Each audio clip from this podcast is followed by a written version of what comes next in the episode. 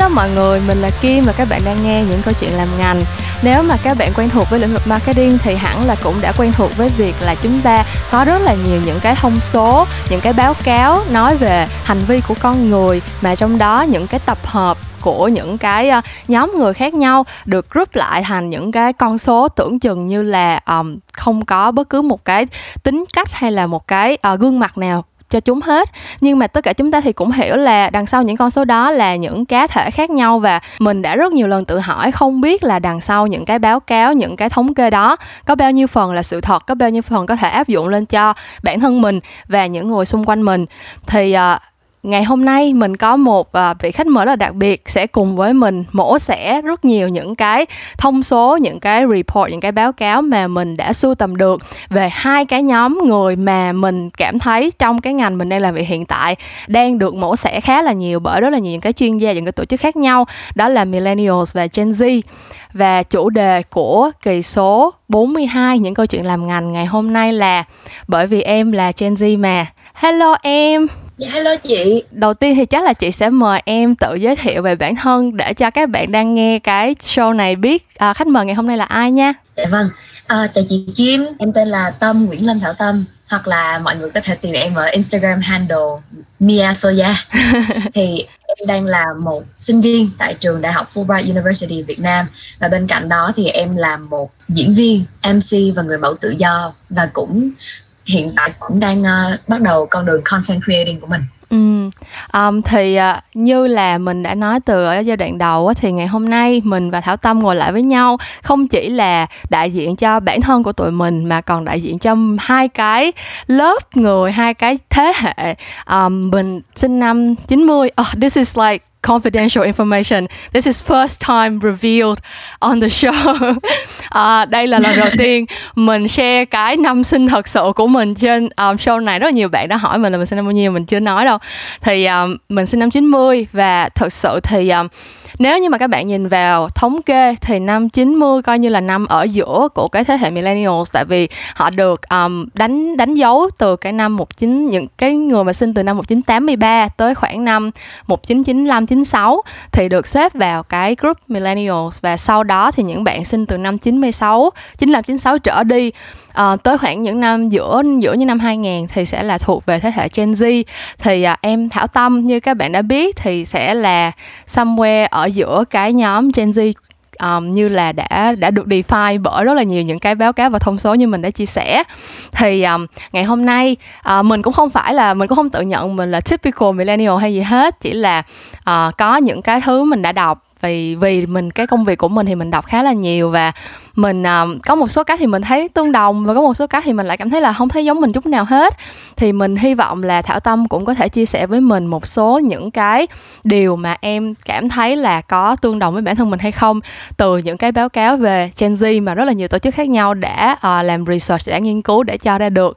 Thì um, đầu tiên chắc là chị sẽ hỏi thảo tâm một câu rất là personal thôi dựa theo cái um, personal guess của em thì cái um, điểm khác biệt lớn nhất của millennials và Gen Z em có thể nhận thấy là cái gì qua những gì mà em từng quan sát thì em cảm cảm nhận là cái access cái sự truy cập đến với lại những cơ hội khác những cơ hội lớn hơn về mặt uh, học tập ừ. về mặt thế giới thì ừ. em cảm thấy là thế hệ Gen Z có một cái sự thoải mái lựa chọn hơn ừ. là thế hệ millennial và em nghĩ là những cái cơ hội này nó cũng đến từ việc là millennials và đã đi trước và là thế hệ mở đường cho tụi em có những cái cơ hội đó ừ. cho nên em nghĩ đó cái khác biệt lớn nhất thực ra là em nghĩ là sẽ luôn luôn có những cái sự chuyển giao thế hệ thì ừ. em cảm thấy những cái lựa chọn nghề nghiệp những cái uh, điều mà mình gọi là socially acceptable những cái ừ. điều chấp nhận được trong xã hội thì Gen Z được thoáng hơn tại ừ. vì millennials uh, bắt cầu ừ. tụi em thực ra cái đó nó cũng um, khá là gọi là sao ta khá là chính xác dựa trên một số những cái thống kê mà chị đã đọc.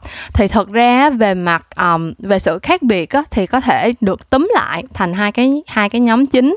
Cái đầu tiên là về mặt khoa học kỹ thuật thì giống như là em cũng vừa mới nói rồi đó là uh, tại vì thực ra là uh, millennials như bọn chị thì um, ở nước ngoài những năm sinh năm 90 thì công nghệ nó cũng phát triển một chút xíu nhưng mà tại vì mình ở Việt Nam thì những năm 90 thì ở đây ở Việt Nam cũng chưa có quá nhiều công nghệ kiểu như là vẫn còn nhớ chơi ở ngoài đường chơi những cái trò như là nhảy nhảy lò cò rồi nhảy dây bắn bi các kiểu. um, và bọn chị giống như là có một cái giai đoạn chuyển giao á, là mình vẫn còn nhớ cái thời gian mà không hề có bất cứ một cái technology device nào không hề có bất cứ một yeah. cái thứ nào là công nghệ xung quanh mình hết cho tới thời điểm bây giờ thì thực sự là công việc của chị và tất cả mọi thứ mà chị rất là cuộc cuộc sống hàng ngày là cũng bị attach vào trong technology rất là nhiều trong khi đó thì um, các em Gen Z thì thực sự chị nghĩ là sinh ra trong cái thời đại mà chị nghĩ là chắc là em không còn nhớ cái thời mà mọi người không có nhiều cái tức là chắc là những cái kỷ niệm đầu tiên của em là chắc là cũng đã phải có những cái technology device ở trong đó rồi đúng không? Ừ, thì ra là em nếu mà em nhớ không lầm thì gia đình em mãi tới năm 2006 ừ. mới bắt đầu có tivi. Ừ. Lúc đầu lúc trước là có các gia đình khác có rồi sao em đi coi ké. Ừ. Nhưng mà là như chị nói là em nghĩ một cái điểm khác biệt nữa là cái access to technology tại vì em nhớ là cái khoảng thời gian đó cũng mới bắt đầu có mạng xã hội ừ. những năm 2006 hay là 2008 trở đi thì mới bắt đầu có mạng xã hội có ừ. Facebook có những công cụ như thế cho nên ừ. là cái giai đoạn của em phát triển và công nghệ rất nhanh ừ đúng rồi tại vì thật ra là công nghệ nó đã phát triển một cái là nó sẽ giống như là người ta hay nói là mình đã tiến hóa nhanh hơn trong vòng 20 năm vừa qua so với lại kiểu như là mấy mấy chục ngàn năm trước kiểu kiểu vậy á. Thì um, tương tự như vậy tại vì cái sự phát triển của công nghệ nó nhanh như vậy cho nên nó cũng sẽ mở ra rất nhiều thứ khác. Giống như em nói là cái điều mà kiểu như là Gen Z cảm thấy là có thể chấp nhận được trong xã hội á kiểu như là uh, ăn mặc rồi những cái xu hướng tình dục rồi um, những cái cách thể hiện bản thân như thế nào thì các bạn thoáng hơn rất là nhiều tại vì các bạn có cái um, có cái góc nhìn nó rộng mở hơn về mặt you know, um, technology như vậy. Rồi cái bên còn lại đối trọng với lại cái bên đó thì chị nghĩ là nó là về mặt kinh tế. Thì uh, surprisingly đối dạ. với chị là rất ngạc nhiên khi mà chị đọc á, là uh, cái điểm khác biệt khá là lớn giữa Gen Z và millennial là cái tư tưởng về mặt tiền bạc về cái chuyện tài chính. Thì um, em em có thể chia sẻ, tại vì chị biết là thật ra là cái này chị cũng quan sát thấy thôi. Rất là nhiều bạn Gen Z xung quanh chị là kiểu rất là savvy, kiểu rất là entrepreneurial kiểu như là um, các bạn ừ. có cái idea để mà kiếm tiền từ rất là sớm. Kiểu như là rất là nhiều cách khác nhau. Tất nhiên là những cái cách như làm youtuber hay là làm um, những cái công việc tự do freelancing này kia. Xong rồi xong xong đó thì các bạn còn có những cái idea theo kiểu là có thể build những cái Etsy shop hay là uh, tìm cách để mà trade những cái cái um, kỹ năng mà các bạn có từ rất là sớm luôn. Thì um, em có thể cho chị biết là đối với thảo tâm thì kiểu cái motivate cái cái động lực đằng sau cái chuyện mà em lao động sớm và muốn kiếm tiền là như thế nào tức là chị xin lỗi nếu mà cái này nó hơi sensitive nhưng tức là chị biết là chuyện nói về chuyện tài chính thì nó cũng hơi um, đụng chạm nhưng mà cái là ý chị là mình đi rất là đối với em thì ý nghĩa của gọi là vật chất ở trong cuộc sống là cái gì á dạ yeah. thì ra thì em rất vui để nhận được câu hỏi này tại vì thật sự là khi mà nhìn quanh á thì em đang ở trong một môi trường đại học ừ. và tất cả các em đến trong mùa hè này thì em nghĩ là tất cả mọi người đã hoặc là có uh, researching plan ừ. những cái plan để đi để học thêm nữa học hoài luôn thật sự ừ. rất là nhiều bạn đã bắt đầu có internship mùa hè ừ. dài cả hai tháng lận và tất cả mọi người đều đương nhiên là một phần cũng muốn uh, tham gia vào bắt đầu bắt tay vào làm và thử xem các công việc là gì và một số khác là rõ ràng là muốn kiếm thêm thu nhập ừ. thì em nghĩ đó là một cái việc làm rất là có trách nhiệm và em cũng không biết là cái cái suy nghĩ là mình phải à mình phải đi làm mình phải có trách nhiệm với bản thân nó bắt đầu từ lúc nào nhưng mà đúng là xung quanh em thì có rất là nhiều người có cái tư tưởng đó ừ. thì em cũng biết à, như em nói lúc đầu thì em cảm thấy thế hệ của em có một cái accessibility lớn hơn về mặt cơ hội là hơn là các anh chị ở millennial era thì ở trong thế hệ của em các bạn có thể đi làm sớm hơn rất là nhiều ừ. tại vì thì nó trở thành một cái việc uh, dễ thực hiện hơn so với lại cái thế hệ trước ừ. vào thời gian bây giờ thì tính từ cái chuyện mà mình có cơ hội để bắt đầu đi làm thì nó dẫn dắt tới những cái uh, hậu quả mà nó đương nhiên sẽ xảy ra là khi mà mình làm rồi đi mình có tiền thì mình dùng tiền để để làm gì ừ. mình có tiền rồi thì mình có trách nhiệm như thế nào với đồng, với đồng tiền đó ừ. và nếu mà uh, may mắn có những cái cơ hội lớn hơn dẫn nguồn từ những cái startup nhỏ nhỏ như là chuyện uh, em em biết có một vài bạn rất là hăng hái mở những cái kênh uh, bán đồ ăn vặt ừ. và thực sự ừ. những kênh đó nhưng mà sau khi cái, cái business nó lớn hơn thì các bạn sẽ suy nghĩ ở như thế như thế nào là thuế ừ. cách nào để cá nhân và tất cả những cái điều đó nó sẽ bắt đầu nó nó nó nó ừ. nó domino với nhau ừ. thì em nghĩ của nó vẫn là cái sự accessibility đó. Và tự nhiên tụi em thấy có nhiều cơ hội hơn có nhiều cái để làm hơn và tự nhiên có một cái thôi thúc là ừ. mình có thể mình có muốn làm hay không á. Và ừ. bây giờ là có rất là làm cho nên là à có lẽ là mình cũng nên bắt đầu thôi. Ừ. Nhưng mà em có cảm thấy là mình bị một cái áp lực nào đó về mặt tài chính hay không? Tại vì um, cái này thì once again tại vì cái um, những cái re- những cái research những cái nghiên cứu về marketing và về xã hội học nói chung thì nó được um, nó được conducted nó được um, thực hiện ở những cái nước phương tây nhiều hơn. Cho nên là chắc chắn sẽ có những cái yếu tố nó không có phù hợp với lại việt nam mình. Nhưng mà rất là nhiều những cái báo cáo về gen z họ đưa ra một cái thông tin một cái kết luận là tại vì các bạn gen z lớn lên trong một cái thời điểm mà kinh tế nó hơi bị bất ổn một chút xíu. Um, nếu mà em còn nhớ cái um, thời điểm mà global crisis cái khủng hoảng kinh tế toàn cầu từ năm 2008 nè. Xong rồi sau đó thì hàng loạt những cái sự kiện về chiến tranh về rất là nhiều những cái um, những cái yếu tố xảy ra làm ảnh hưởng tới nền kinh tế toàn cầu nói chung và đâu đó chị không biết là subconsciously tức là kiểu như là về mặt nhận thức thì các bạn có nhận ra là mình bị áp lực từ cái chuyện đó không nhưng mà rất là nhiều báo cáo họ đưa ra cái um, kết luận là các bạn Gen Z cảm thấy bị áp lực về mặt tài chính phải có một cái nền tảng tài chính vững chắc từ khi còn rất là trẻ tại vì các bạn phải đối mặt với lại một cái nền kinh tế nó bất ổn như vậy. Dạ, yeah. thực ra là về mặt xét về mặt lịch sử thì một lần nữa em cảm thấy có một cái sự removal ừ. là các anh chị millennial sẽ là người trực tiếp thấy những cái hệ hậu quả của những cái sự kiện không hay ví dụ như là chiến tranh chiến tranh ừ. tại vì nó sẽ ảnh hưởng trực tiếp hơn vào cái tình hình gia đình và ừ. cái tình hình kinh tế của các chị nhưng mà qua tới Gen Z thì ờ, thực sự ra thì cái việc được học và những điều đó nó sẽ không có trực tiếp tại vì lịch sử là một cái review 30 năm ừ. về trước giáo viên sử đã từng nói với em và cho nên là tụi em vẫn chưa được học về những cái thế, những điều mà thế hệ của chị trải qua mà tụi ừ. em lại học một xảy ra trước tụi em lại hơi quá xa một chút ừ. cho nên tụi em cũng không thực sự nhận biết được những cái sự kiện bây giờ hiện tại là nó như thế nào nhưng mà em nghĩ là nói về cái áp lực tài chính á thì hiện tại nó dạng như là một dạng peer pressure hơn là một cái áp lực về từ phía xã hội và à nó là một dạng peer pressure và self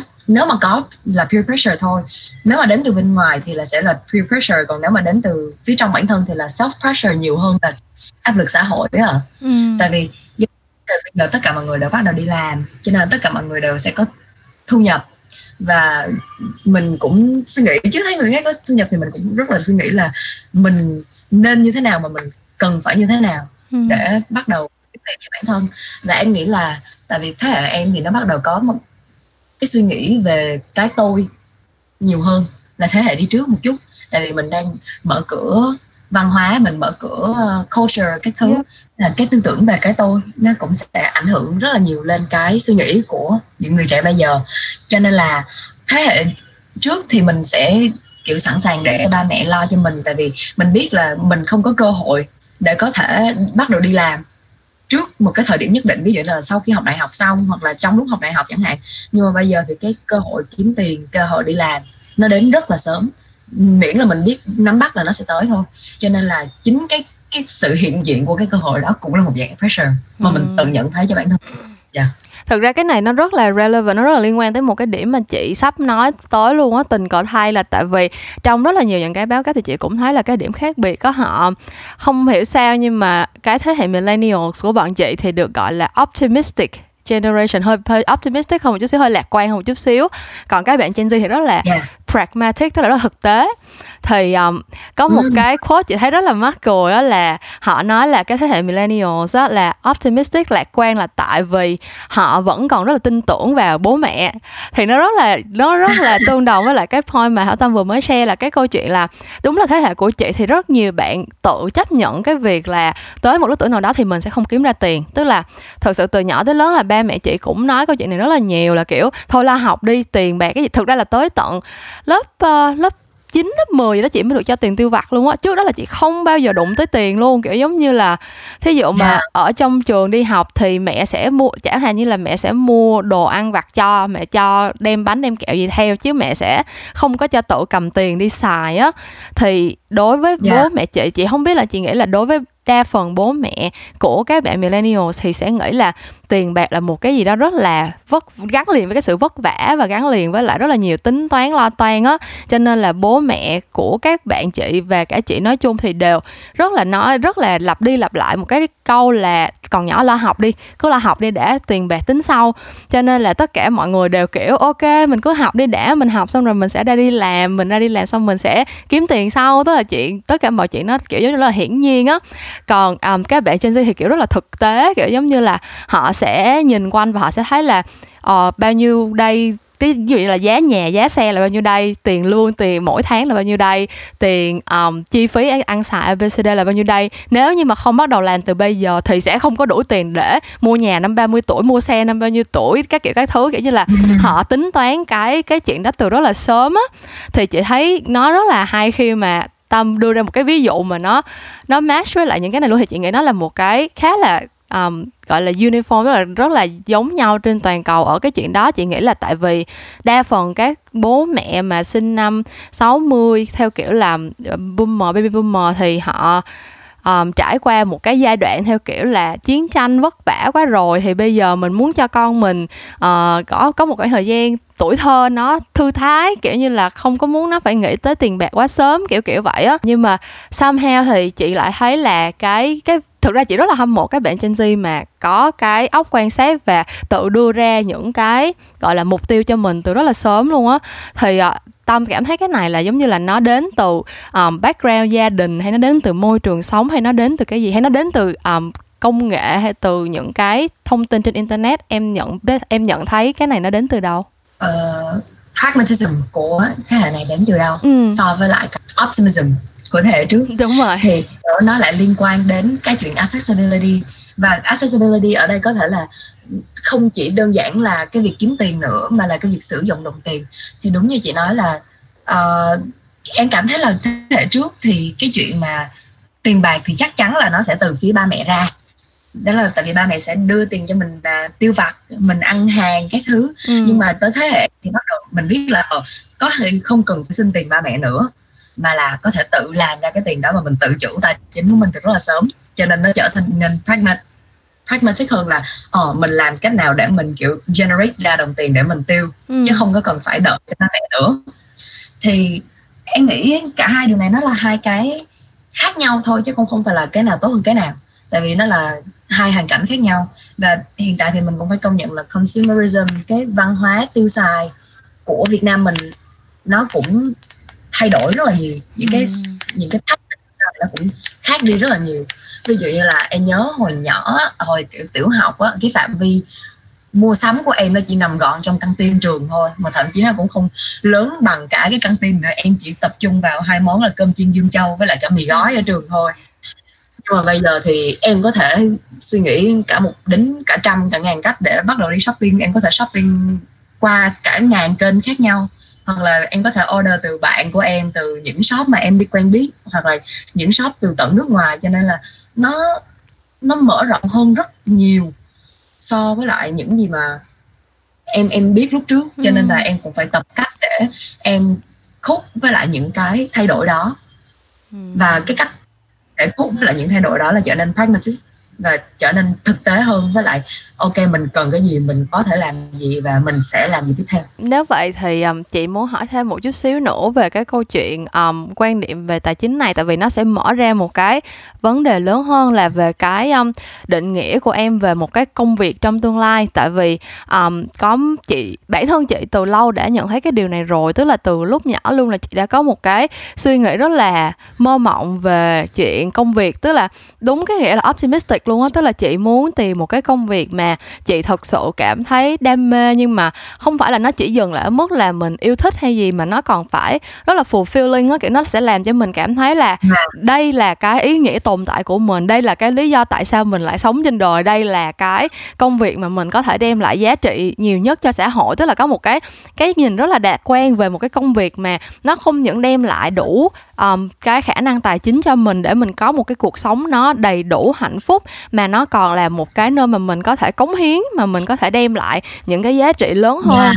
thì um, trong khi đó những cái report mà chị đọc được những cái báo cáo mà chị đọc được thì họ nói là các bạn Gen Z á thì đánh giá công việc đa phần thuần túy tức là chị không nói một trăm phần trăm nhưng mà rất là cao bảy mươi mấy phần trăm á là đánh giá công việc dựa trên payment thôi tức là chỗ nào trả lương cao thì ừ. thì tôi làm um, thì chị không biết là thảo tâm nghĩ sao về cái về cái việc này hiện tại thì em cũng có một cái cái cảm giác giống như chị là uh, đã có một cái shift uh, tại vì em đang đứng ở cái ngưỡng là em đang học uh, em vừa mới học xong năm nhất đại học của em ừ. cho nên em đang ở một mà em thắc mắc là chà bây giờ mình đã bắt đầu có thể làm rồi thì em cảm nhận ở trong thâm tâm em có khi là nó nó chuyển cái sự quan tâm về từ một cái cái cái công việc mà nó uh, thỏa mãn bản thân mình và nó có một cái uh, một cái nghĩa vụ mà mình cảm thấy là mình có thể hoàn thành chất ừ. đời xong lại một cái công việc mà nó có lương cao nó làm cho mình dễ dàng hơn và nó giúp mình tiến xa hơn chẳng hạn. Và em cũng thấy cái pattern này nó bắt đầu xuất hiện ở bạn bè của em.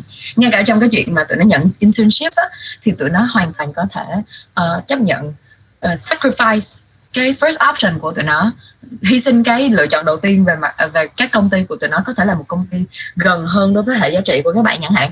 Cho ừ. cái option thứ hai cái lựa chọn thứ hai là một công ty trả tiền cao hơn cho một cái internship. Thì em nghĩ là cái này là một điều hơi đáng tiếc mà sẽ đi kèm với cái sự pragmatic uh, cái sự thực tế ở trong các bạn. Em nghĩ là sẽ luôn có những cái áp lực xã hội để thành công sớm hơn tuổi của mình đó ừ. tại vì truyền thông sẽ nói rất là nhiều về những người trẻ thành công. Tại vì họ sẽ uh, nổi bật hơn là những người thành công trong một độ tuổi từ 20 trở Đúng đi rồi. chẳng hạn. Nhưng mà em em nghĩ là cái điều đó nó không có phải là một cái để mình phải dốc sức mình chạy đua theo.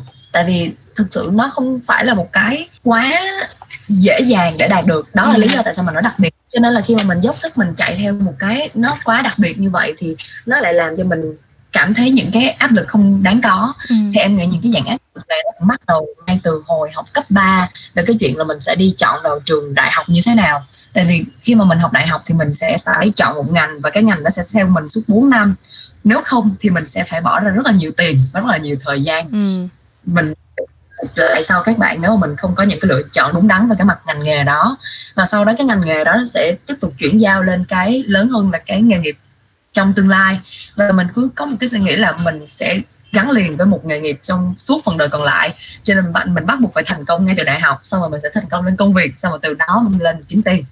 Thì cái đó là một cái suy nghĩ đính kèm với đồng tiền mà nó bắt đầu từ cái việc là mình có thể sử dụng và mình có uh, access mình có truy cập tới đồng tiền từ rất sớm á. Ừ. là em cảm thấy cái hơi buồn một chút. Bản thân em đang học ở một trường đại học liberal arts Fulbright là một đại, trường đại học theo hệ giá trị khai phóng theo hệ giáo dục khai phóng. Và cho nên là em có thể tự do ở trong các cái môn nền tảng trong hai năm đầu cho đến khi năm thứ ba là em sẽ mới quyết định ngành nghề chính thức của em. Thì em cảm thấy đó là một cái rất là may mắn tại vì em cảm thấy em vẫn có thời gian để uh, thử nghiệm hơn với lại những cái mình mình có thể làm và tìm ra cái cuối cùng là cái mình thích là gì. Kiểu đúng tức là học cái môn mình thích để nhận ra là mình không thích nó và học những môn mình không thích để nhận ra là ừ mình không thích nó thật. Để cuối cùng sàng mới nhận ra là đâu là môn thực sự phù hợp và đâu là môn thực sự mà mình cảm thấy là những cái mà nó sẵn cho của mình nó có thể đóng góp cho cuộc sống này làm tươi đẹp cuộc sống này hơn ừ. cái quá trình tìm hiểu đó rất là quan trọng đối với em và em nghĩ là cái quá trình tìm hiểu đó đang bị ngó lơ một chút bởi các bạn Gen Z Um, um, thì thật ra cái này nó um, transition rất là nicely. Thật ra mọi người nghe podcast thì chắc mọi người nghĩ là mình viết kịch bản mà thật ra mình không hề viết kịch bản gì luôn á. Nhưng mà tự nhiên nó lại transition rất là nicely vào cái phần tiếp theo mà mình đang muốn nói tới. Ở đây là cái sự giống nhau giữa millennials và Gen Z và đáng buồn thay là cái sự giống nhau này nó không phải là một cái sự giống nhau positive tức là vẫn có những cái sự giống nhau positive mà mình sẽ nói tới ở phía sau. Nhưng mà cái điều đầu tiên mà muốn nói tới cái điểm giống nhau đầu tiên của hai thế hệ này là um, thế hệ là cái sự lo âu và cái sự cô đơn.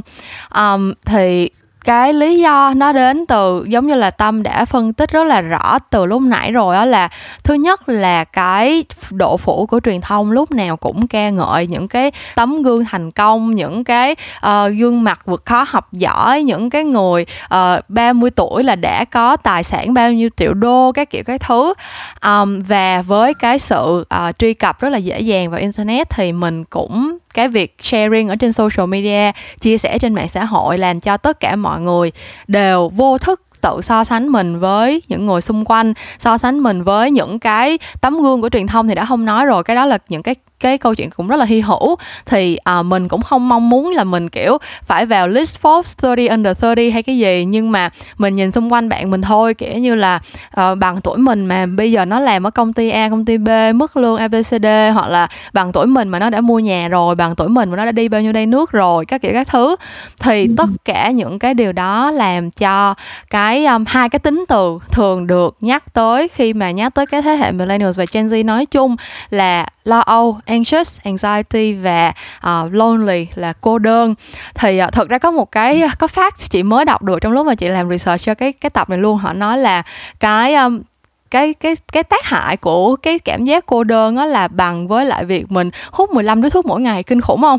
Thì um, đó thì cái câu chuyện cái câu chuyện rút ra ở đây là cái điểm giống nhau đầu tiên giữa hai thế hệ chúng ta chính là cái mental unstable instability kiểu như là cả hai thế hệ đều phải đối mặt với lại những cái vấn đề làm cho mình cảm thấy lo âu mình cảm thấy không có tự tin về bản thân mình mình cảm thấy uh, mình không đủ tốt mình cảm thấy có một cái khoảng cách với lại những người xung quanh mình cảm thấy là mình phải trưng ra một cái vẻ mặt như thế nào mình phải tỏ ra là mình ổn trong khi mình có có những cái cảm xúc thật và mình không dám thể hiện ra từ đó nó làm cho mình luôn luôn cảm thấy những cái negative feeling những cái cảm xúc tiêu cực như vậy.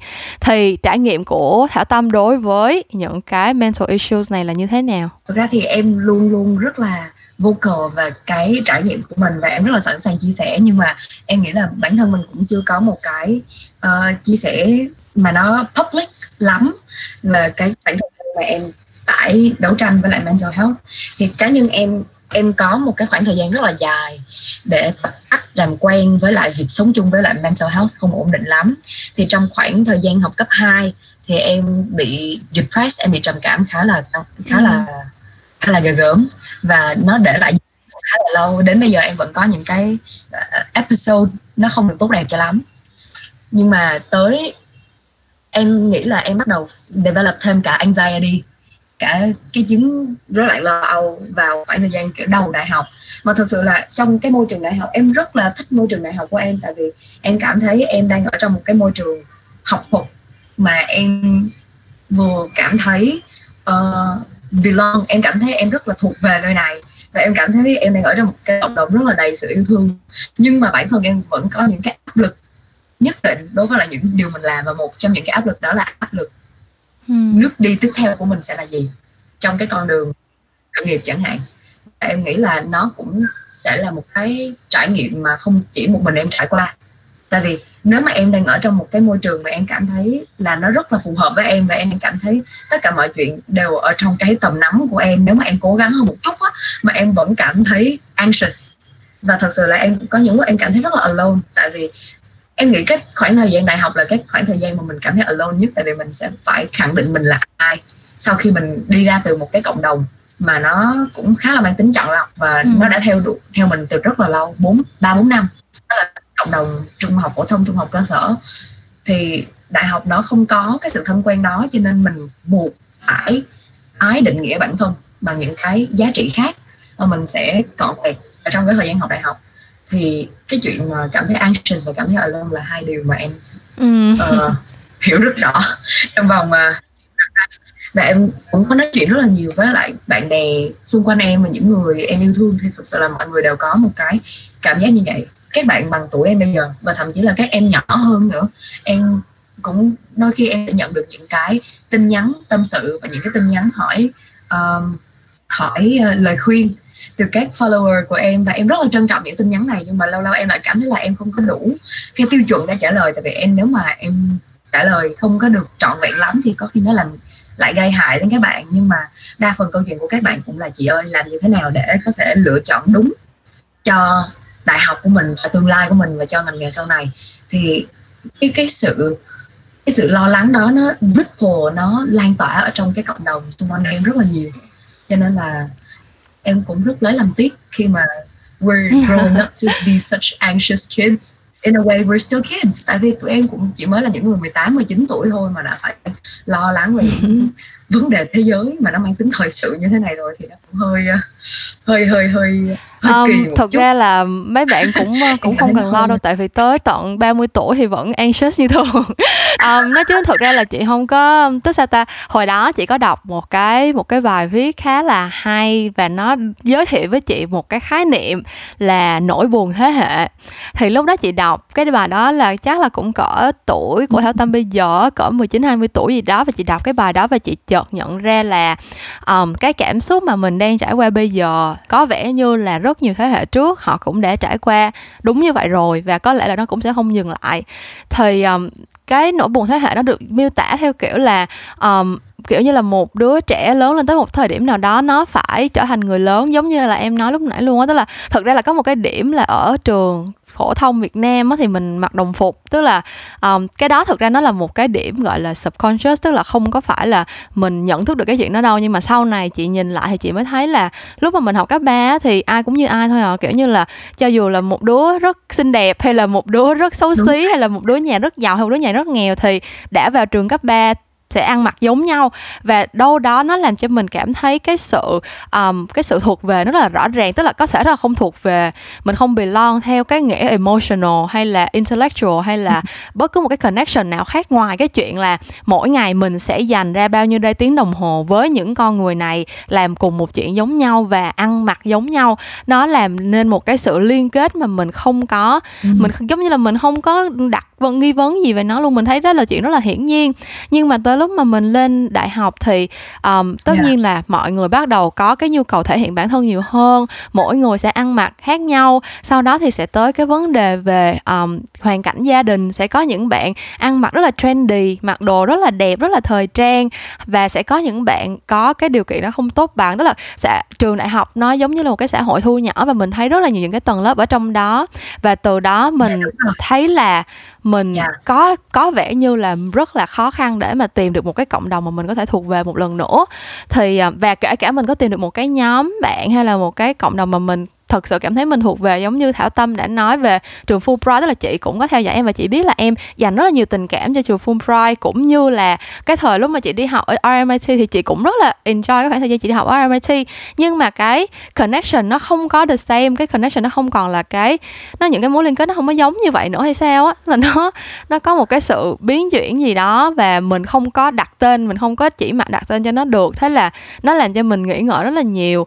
Thì uh, chị nghĩ là chị chia sẻ cái câu chuyện này chỉ là mong các bạn um, bằng tuổi của Thảo Tâm hoặc là trẻ hơn nữa tại vì chị biết chắc là những bạn mà nhỏ tuổi mà nghĩ nhiều á, thì sẽ càng lo lắng và sẽ càng dễ bị um, lo âu hay là cảm thấy cô đơn trong cái quá trình tìm tìm kiếm tương lai của mình á. Thì thật ra là mình có lo cách mấy thì cũng không được gì tại vì tương lai nó tới mình cũng không thể nào biết được. Thì chắc là ngay bây giờ chắc là mình cố gắng mình um, relax mình cố gắng mình thư giãn một chút xíu đi. Thì tới lúc tương lai nó tới ít ra là mình còn có một cái khoảng thời gian mình đã uh, chậm lại và mình đã dành cho bản thân mình cái cái khoảng thời gian một cái khoảng trống đủ để mà mình nghĩ ngợi và mình um, chiêm nghiệm. Chứ còn bây giờ mình càng lo lắng thì tới lúc mà mọi việc nó thật sự xảy ra mà nó không như mình đã dự định thì mình có khi mình còn áp lực hơn có khi mình còn cảm thấy lo lắng hơn kiểu kiểu như vậy thì um, đó nói chung là chị nói cho mỗi lần mà cái vấn đề về những cái vấn đề về um, bệnh bệnh tâm lý mà ở những cái bạn trẻ mà mình nói tới là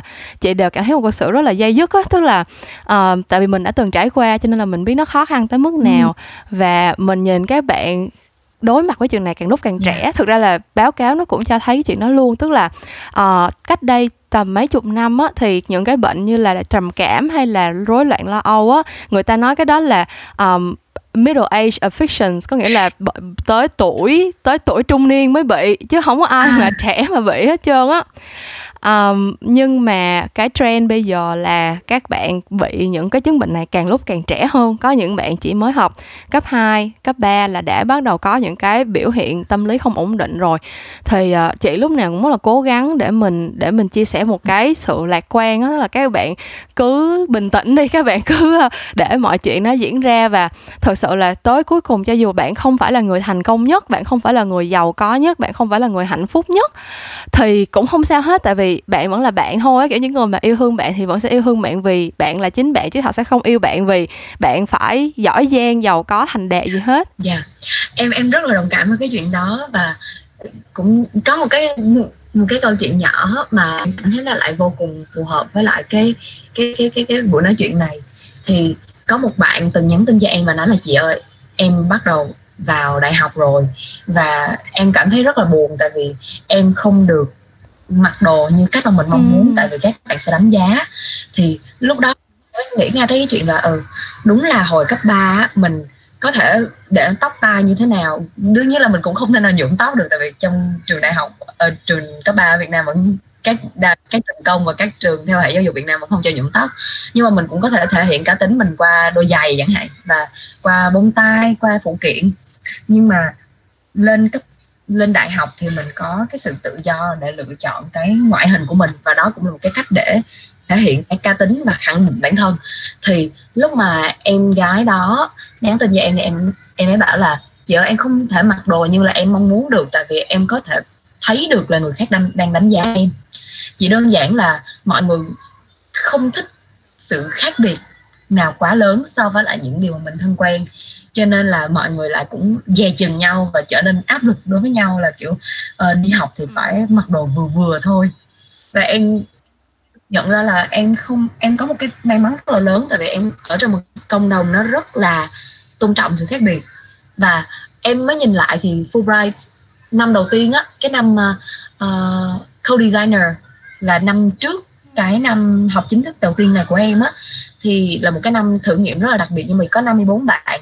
Thì tất thảy 54 con người đó từ đầu năm tới cuối năm đã ít nhất được đổi kiểu tóc một lần. Và mỗi người đều rất là thoải mái mặc đồ theo cái phong cách mà mình mong muốn. Như bản thân em thì có những ngày em rất là diện em dậy sớm một chút xong rồi kiểu buộc tóc buộc tay các thứ. Nhưng mà nếu mà em quá mệt vào ngày hôm đó thì thậm chí là em thức dậy ở ký túc xá em đang mặc áo phông quần dài để đi ngủ ừ. thì em sẽ mặc y chang như vậy lên trường đại học luôn và mặt mũi thì tinh tất một chút tại vì cũng phải rửa mặt đánh răng các thứ.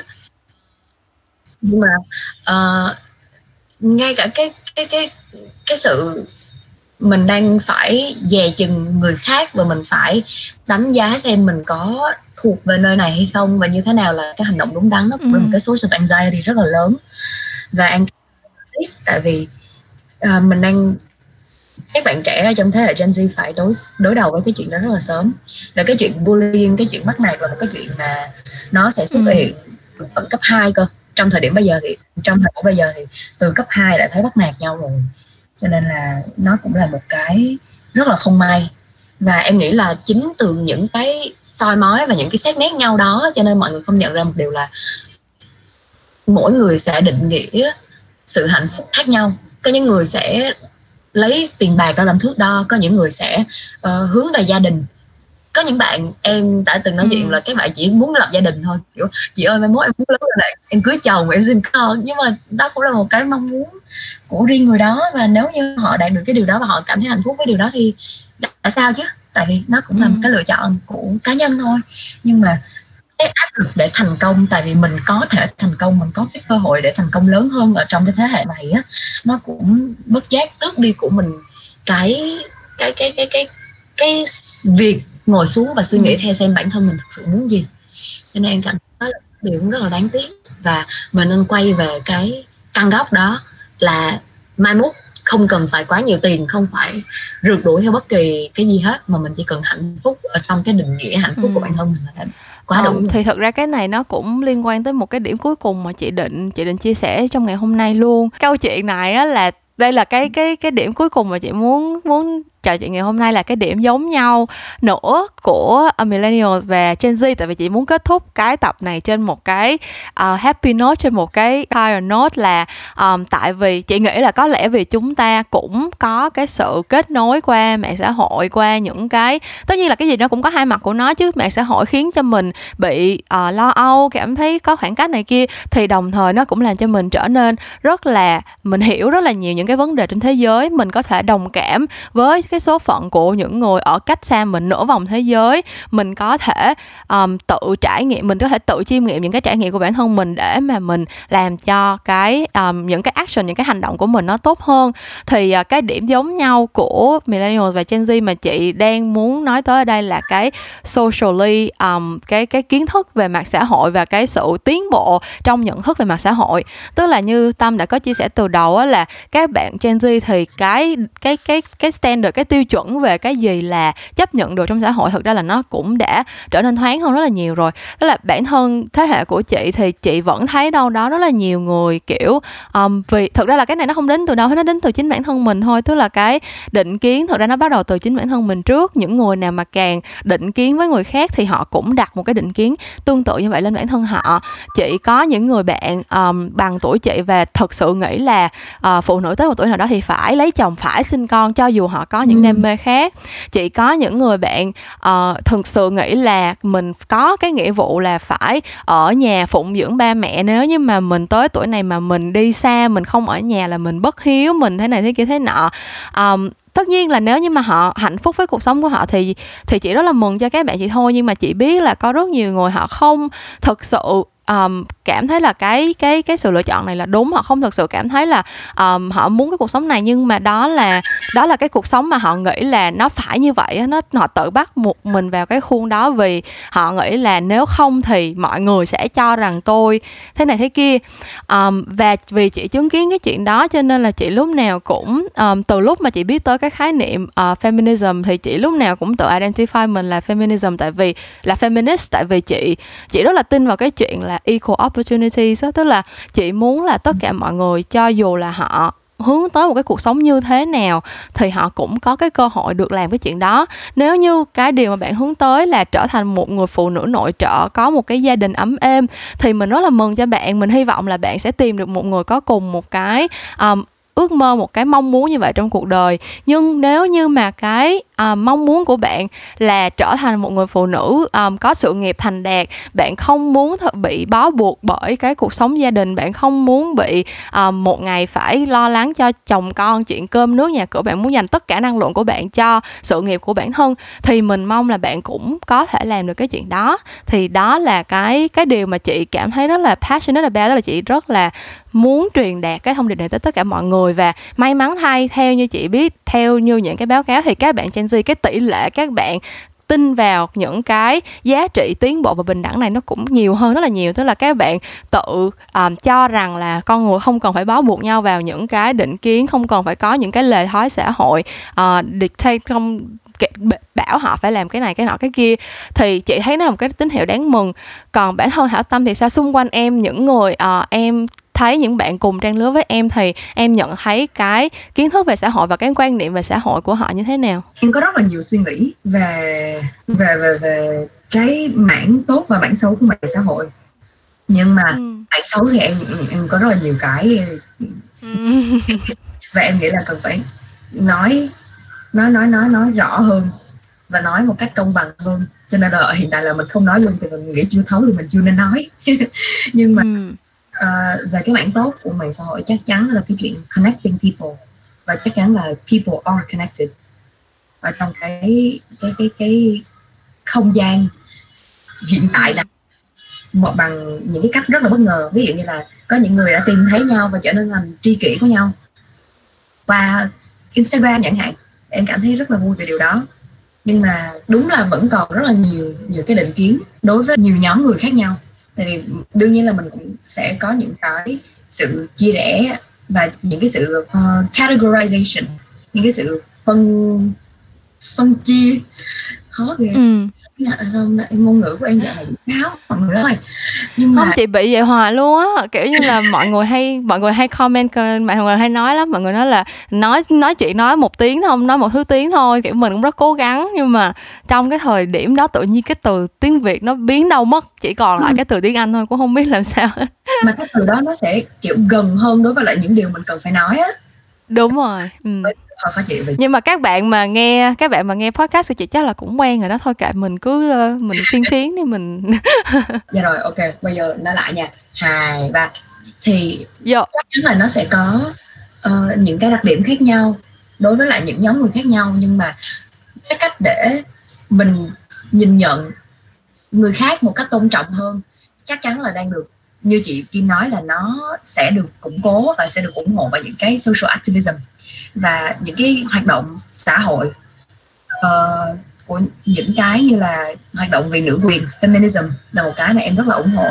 Và chính cái sự thấy được nhau thấy được những cái sự khác biệt đó sẽ làm cho mình hiểu nhau hơn và sẽ làm cho mình đứng lên để mình trở thành những social activist và mình thay đổi những cái định kiến đó bằng và và thuyết phục người khác thay đổi cùng với mình luôn. Thì có một cái quảng cáo ừ. gần đây rất là dễ thương là cái quảng cáo của Generali uh, một hãng nhãn hàng uh, ừ. tên là sống như ý. Sống như ý. Cái quảng cáo đó làm em nhận thấy được rất là sâu sắc cái góc nhìn của nữ quyền là như thế nào. Nữ quyền hôm trước thì em có đọc được một cái câu và em rất là chăm tâm đắc cái câu đó là feminism is not a way of living. Feminism, feminism isn't a code of conduct that you have to adhere to. Feminism is the right to a choice và em hoàn toàn đồng ừ. cái chuyện mà mình xác định như thế nào là hạnh phúc của bản thân mình nó phải nằm ở bản thân mình. Và nó nên được tôn trọng bởi những người xung quanh.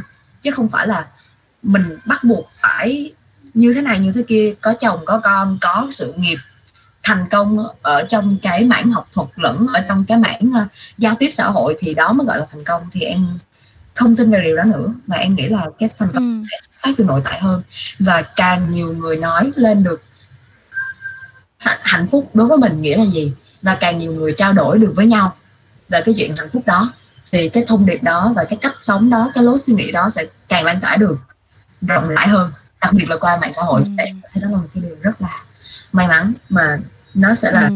cái light at the end of the tunnel ánh sáng cuối đường hầm đối với lại những bất cập của mạng xã hội. Cho nên là em cũng cảm thấy cũng an lòng.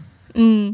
Thật ra chị nghĩ là cái này um, nó nó once again cái conclusion comes so naturally. Mình uh, xin được kết lại bằng một cái segue rất là smooth. Đó là ánh sáng cuối đường hầm như tâm đã nói. Thì um, thật sự bản thân mình khi mà đi học uh, học các bạn học marketing và các bạn học về truyền thông quảng cáo các bạn sẽ được nghe nói rất là nhiều lần là đừng nghĩ về con đừng nghĩ về mọi người là consumer mà hãy nghĩ về mọi người as people là những con người thôi.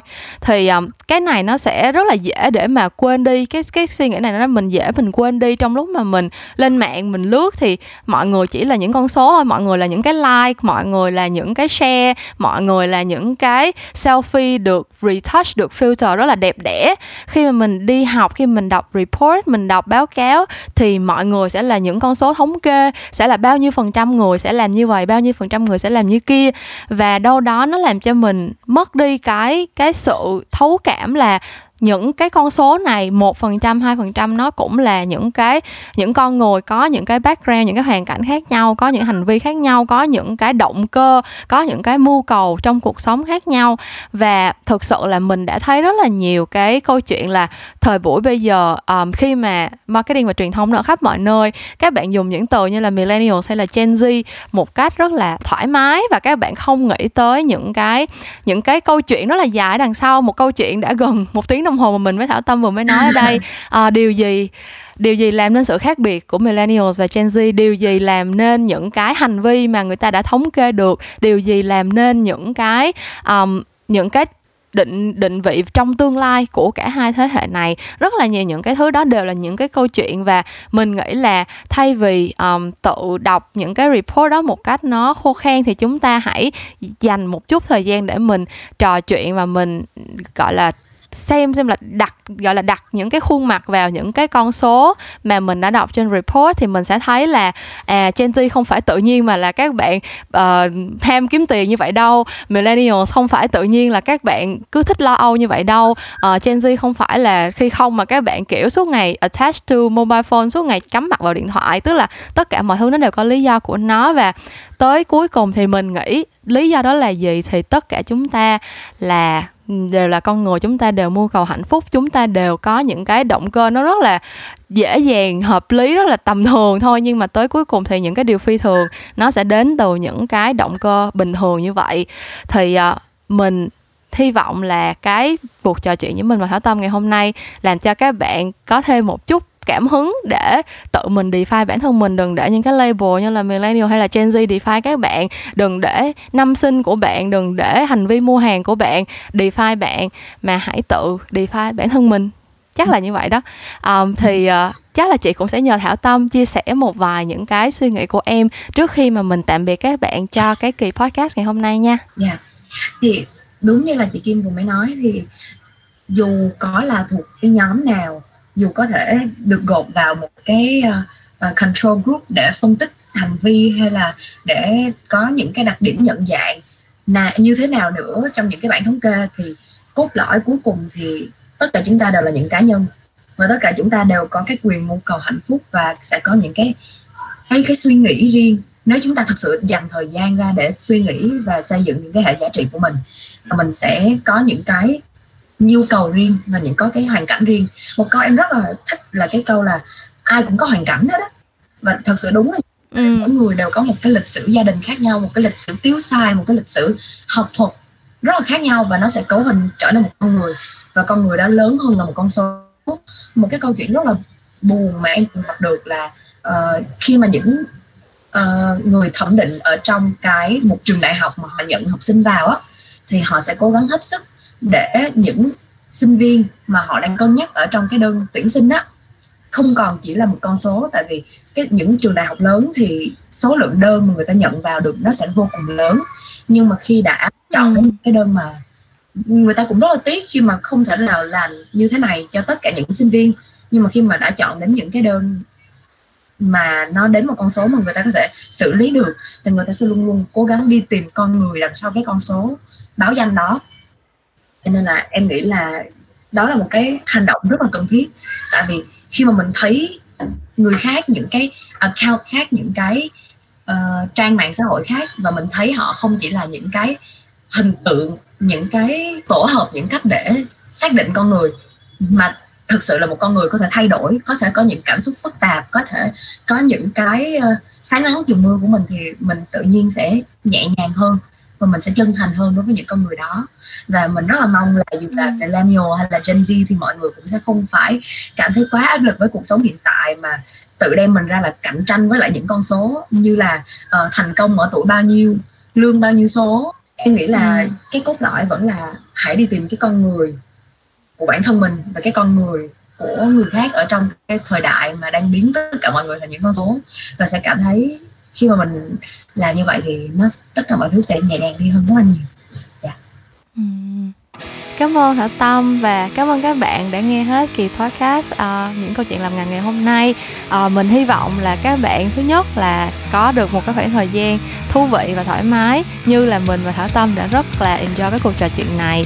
Thứ hai, mình hy vọng là các bạn có một chút những cái cảm xúc tích cực sau khi mà nghe bọn mình chia sẻ. Và những câu chuyện làm ngành thì vẫn sẽ trở lại vào tối thứ năm cách tuần và mình sẽ gặp lại các bạn vào lúc đó nha. Bye bye. Bye bye thank you. Cảm ơn. Cảm ơn em.